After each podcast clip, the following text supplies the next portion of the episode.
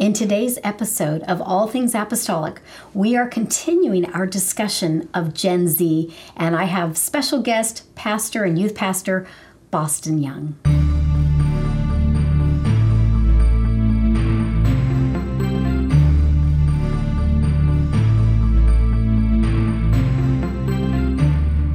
Uh, sermons are sometimes an hour, but a lot of times what the 30, 45 minutes would probably be the average. And I worry about the attention span of our young people being able to stay engaged in the sermon because you don't want pastors who have to do antics to, Yeah. to maintain attention for that long. But you feel like they if they have a personal interest, they will be able to maintain their Yeah, attention. so the deal for me is not trying to have the coolest lights and show and do the most backflips and have the most whatever. The real deal is you've got to get through their filtration system. And their filtrations, just to, from my research, the Gen. Z, it's not about millennials are uh, not my favorite. I am a millennial, so I'm allowed to say that.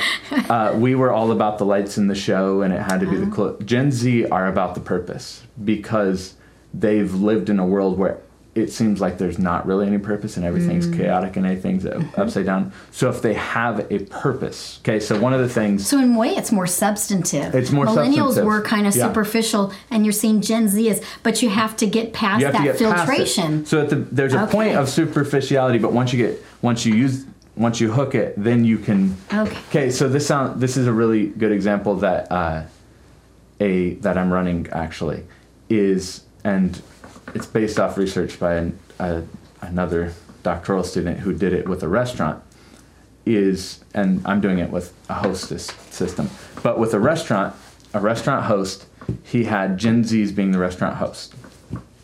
He told them he would give them a one dollar raise if they got better reviews on how to be a good host because they're always on their phones they're texting they're Yeah. distracted whatever So get dollar more Okay, an dollar hour more an hour. if you can get good reviews. Okay. So to a lot of millennials and definitely to my dad's generation and up, that seems like oh I need to Yeah. get five reviews. That's okay. He, I don't think, I think his numbers were like forty percent of the kids did it. Okay, Mm-hmm. because they didn't care. they didn't care. The mo- Okay, the more money was but- not a motivator. No.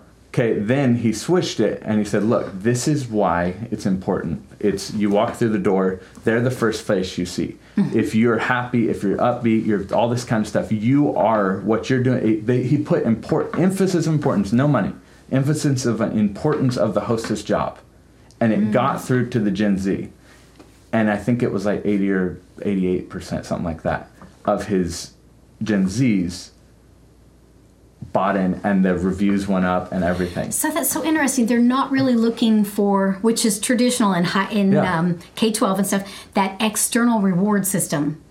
They, if you can put, have you can help them recognize intrinsic value, What they're doing is valuable. then they will do it. yeah. Wow. Uh, it's, But in some ways, that's more substantive. it's way more and that's what everyone loves to hate that they're just like the doomed generation. They're so much more substantive and capable Mm-hmm. of doing everything's about the cause, everything's about the purpose, everything's about it's even if you read I can't remember who it is, but he's written like ten books on Gen Z. The one I'm talking about is Gen Z goes to work. Mm-hmm. Uh, there have been a lot of negative comments on that, right? Okay. That they're lazy, they want flexibility, they want to stay home. Yeah, and all of those things are true, but at the same time, if you leverage it correctly, that they see the value. Mm-hmm. And so they don't see the and understandably because we just got sent home for 3 years Right, from work, right. they don't see the value in going to the Right. office. So if you can show them why it's valuable, they buy in. Mm-hmm. If you can make them feel comfortable and ac- access to it, they'll buy in and they'll buy in better than definitely better millennials. Mm-hmm. So there's a lot of things like that that w- the perspective is just wrong. Is it's not that they're lazy, it's that they've been told it's not valuable to go to work. And so why do I need to go to work? I can do the work at home. So once you prove to them that it is valuable, then they'll go to work. Now, this is a tangent, and we won't get off on this, but it makes me think of another area. One of the things Jonathan Haidt argues is that Gen Z is more prone to political dysfunction. And because of, again, what he claims is, is the um, result of, of social media and having that tethered that um, phone-based childhood is that um, there's a gap in people's lives, and they are going to fill it with political causes that are meaningful to them. Um, but sometimes, if they don't have good, strong moral and value grounding, then their ability to discern what's the correct side of morality will be challenged. And of course, uh, he he's Jewish, but he gives the example of Hamas and the attack on Israel, and that we see a lot of Gen Zers um, supporting the barbaric attack uh, because they're saying that that basically Israel is an oppressor, and so because they see the world through this lens of power, which is a very common lens right now, and there's oppressor and oppressed, and Israel falls in the oppressor category, then it makes any kind of resistance against them morally okay. Mm. Um, so it's just kind of interesting that they'll get caught up. Well, they really then are, are possibly, in a good way or a negative way, susceptible to getting caught up um, in political causes or other things if they see wow this this gives meaning to their life. They're seeking yeah. meaning. They're seeking meaning. And okay so this is part of the deal and not to be a, an apologist for Gen no Z, that's okay. but I kind of am is the the deal with Gen Z is okay so and I just we just ran this experiment. I have a very good friend who lives in Dubai. Okay so the whole Hamas situation. Mm-hmm. the media he gets very different. Very different from yes. the media I get. Okay. Yes. So if you're, it, so it's based off of the algorithms. Okay. Mm-hmm. So if I'm following the majority apostolic Pentecostal preachers, my feed is going to be directly affected. I'm not going to see the same media right. as the high school kid in my church who's right. obsessed with basketball and is going to be fed by those things. Right. Okay. And so th- these kids now we're in church so his feed's going to be affected yes. and it's going to be more well-rounded whatever but you get some random kid at Elk Grove High mm-hmm. that isn't connected to any christians isn't even connected to anyone of a god consciousness well his feed is going to be directly mm-hmm. built around putting him into a box. And that's really a concern even of adults, not just yeah. Gen Z. Oh, yeah. All of us are being fed things that uh, support our own ideology, and we are less and less challenged by alternate ideologies where we have to learn to understand those ideologies and maybe compromise with them or, or yeah. i don't know if compromise is the right word but to be able to discuss through issues and sometimes agree to disagree yeah.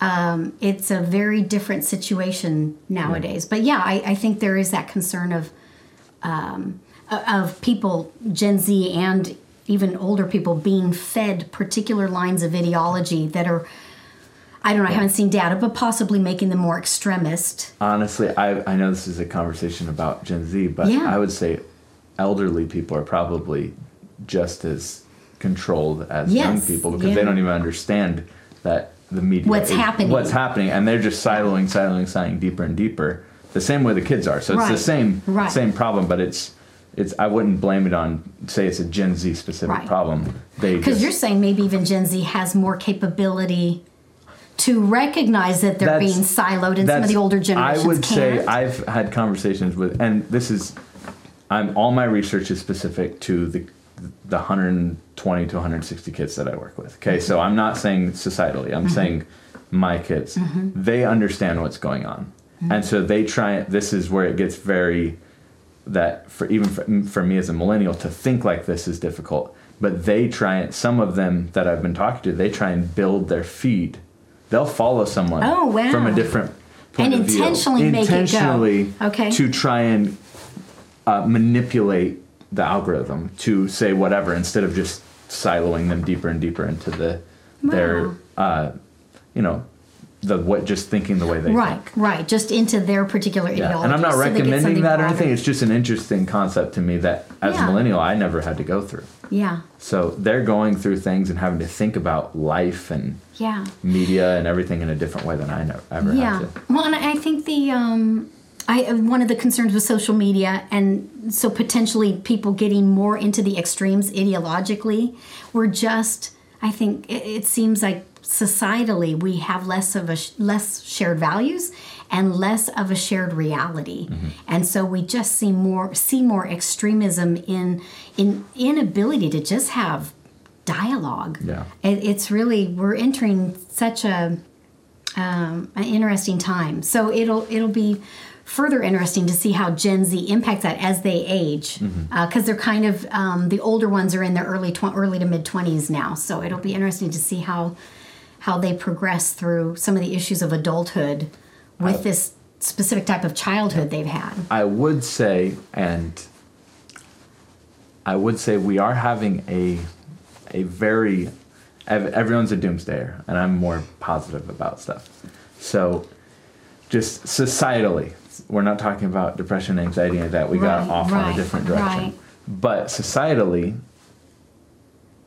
if you think of every major independent podcaster or YouTuber or something like that, the direction that everyone loves to talk about the Gen Z is the most liberal. Look at every single, if you look at every single Gen Z, the people that, the media that Gen Z is consuming in vast amounts, every single one is conservative. more conservative yeah Every single one. yeah So, hmm.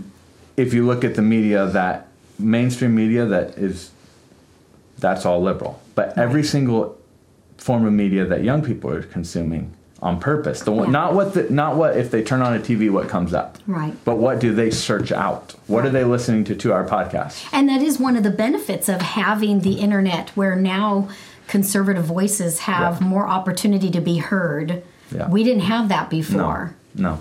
So I don't. Yeah, that's, no, this that isn't helps. a political show, but Right. just to put some, it's not as doom and gloom as you think. Yeah. I would say my youth group is. But that's probably, like you said, you're speaking, we're talking about um, young people who are coming from overall good families, religious families that have a strong church community. And so they are conservative Yeah. and they're seeking out conservative, other conservative voices Yeah. online. Exactly. But the numbers, I mean, if you think of the world's largest podcasters, top 10 are mostly conservative. So it isn't maybe just Yeah. if you look at the Hmm, numbers, if you compare the top three podcasters to the top three television programs in America, the numbers are conservative. If you compare Yeah, so that may to- bode well for the future. So I'm not If- saying it's all doom and gloom and that they're just a bunch of radical liberals. There's actually a lot of now they're being battered by media and they're struggling with anxiety and all this stuff. And, Mm-hmm. But it's not as doom and gloom as we think it is. Mm-hmm. It's it's it's doom and gloom because the media says it is. But Mm-hmm. if you look at the numbers, it's not as scary as you think. So then, um, some of the uh, increase in mental health issues uh, may be due to social media. Um, do you see it being affected by specific parts of social media? Yes, so I personally think a lot of the problems with social media is a problem. Number one, it's you know where you spend the majority of your time. But the real, pro- I think a lot of the social media blame is actually a pornography thing. Specific to that aspect of it. Yeah. Okay. So, and I'm not saying there's pornography on there's pornography on Instagram and TikTok and all these Right. things. Okay, so I'm pornography is a very Broad. broad term. Right. Uh, but the these kids are being exposed to pornography at an age they were not meant to be exposed to these kind of Mm-hmm. things. And I'm not a psychologist, so I'm, there's sort Right, of psychologists right. that will speak to this. But there is a term. It's uh, children are getting old younger. Is that they're being exposed to adult themes. They're being exposed to okay, so They're being sexualized. They're being earlier. sexual, but that's been happening with clothing and other stuff for years. Yeah, so they're they're they're being exposed to sexual themes at ten years old. Yeah. Okay, we humanity was not meant for that. Right. So I don't care if you're a Christian or not a Christian. We weren't wired to be Right. sexual creatures at course, ten years old. Puberty is also, which is kind of unusual, and we're not going to get into details on that, but that is physiologically, ha- biologically happening earlier. Yeah. For whatever reason, our bodies are, um, or, or the bodies of young people are hitting that age of puberty much younger, which is concerning as well. Yeah. Yeah. So you're you're you're So your hormones and everything children, are going. okay, but then also there's more more things. It's not. It's a major pornography.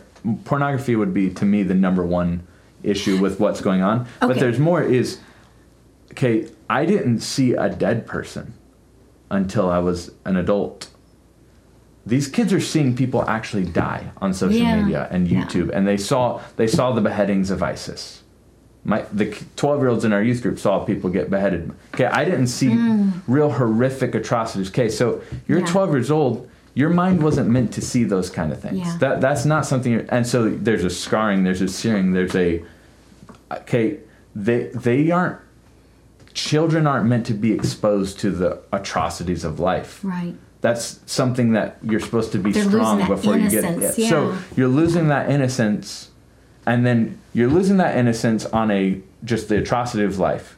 There's a sexual siloing and this is where there's also for, especially for young guys is with pornography is you're, you're supposed to there's a side of life where you're supposed to go and play sports to show off for the girls. But if you're addicted to pornography who cares about the actual girls? There's just pornography Right, okay so right. and I won't get into that, but you get deeper and deeper into that, and you don't care about the outside world. You just go mm. deeper and deeper. Then you don't have community. Then you don't have your teachers. Then you don't have trust. They're isolating And you're just going further and Yes. further down this silo. Yes. On top of the fact that you've been exposed to murder and death and beheadings and all this stuff as it, and this is not before, and that I don't, you know, I'm not a sociologist, but I guarantee that seeing those things in developing world countries where there's wars and atrocities marks and scars those kids. Right. Right. But here in America, we haven't seen those things Right. in my generation or your generation. For the first time, our kids are being exposed to those. Mm-hmm. And that's some of the why I would say the data is just off the charts and it's correct. It is because of social media, but I don't think it's some evolutionary where the blue light is distorting our mind or Right, something. right. I think it's the the content of and the time. I'm not saying I'm not discrediting Right, that. right. But I do think if you're reading Bible stuff for six hours a day, it's healthy. So I'm not okay. So if you listen to all things apostolic seven hours a day, it's, It's good. okay. So there's good forms, but it's what it's the what content, how the content is being taken, and what when you're being exposed to certain themes and actions and violence and stuff, it does distort your brain, and they're having to fight with that.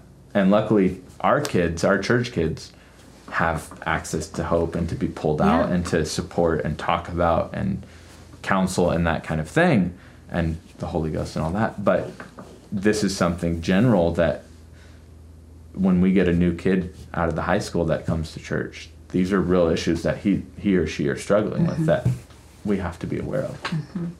And on that note, I think we'll we'll pause because we um, we've had a great episode, but I so you can't move. Okay. okay. you have to stay because there's I think there's more questions. You've you've got a lot of knowledge to share with us. So thank you so much for joining us today, and please join us. We'll have a follow up episode um, interviewing Boston Young regarding Gen Z. Thank Okay. you so much.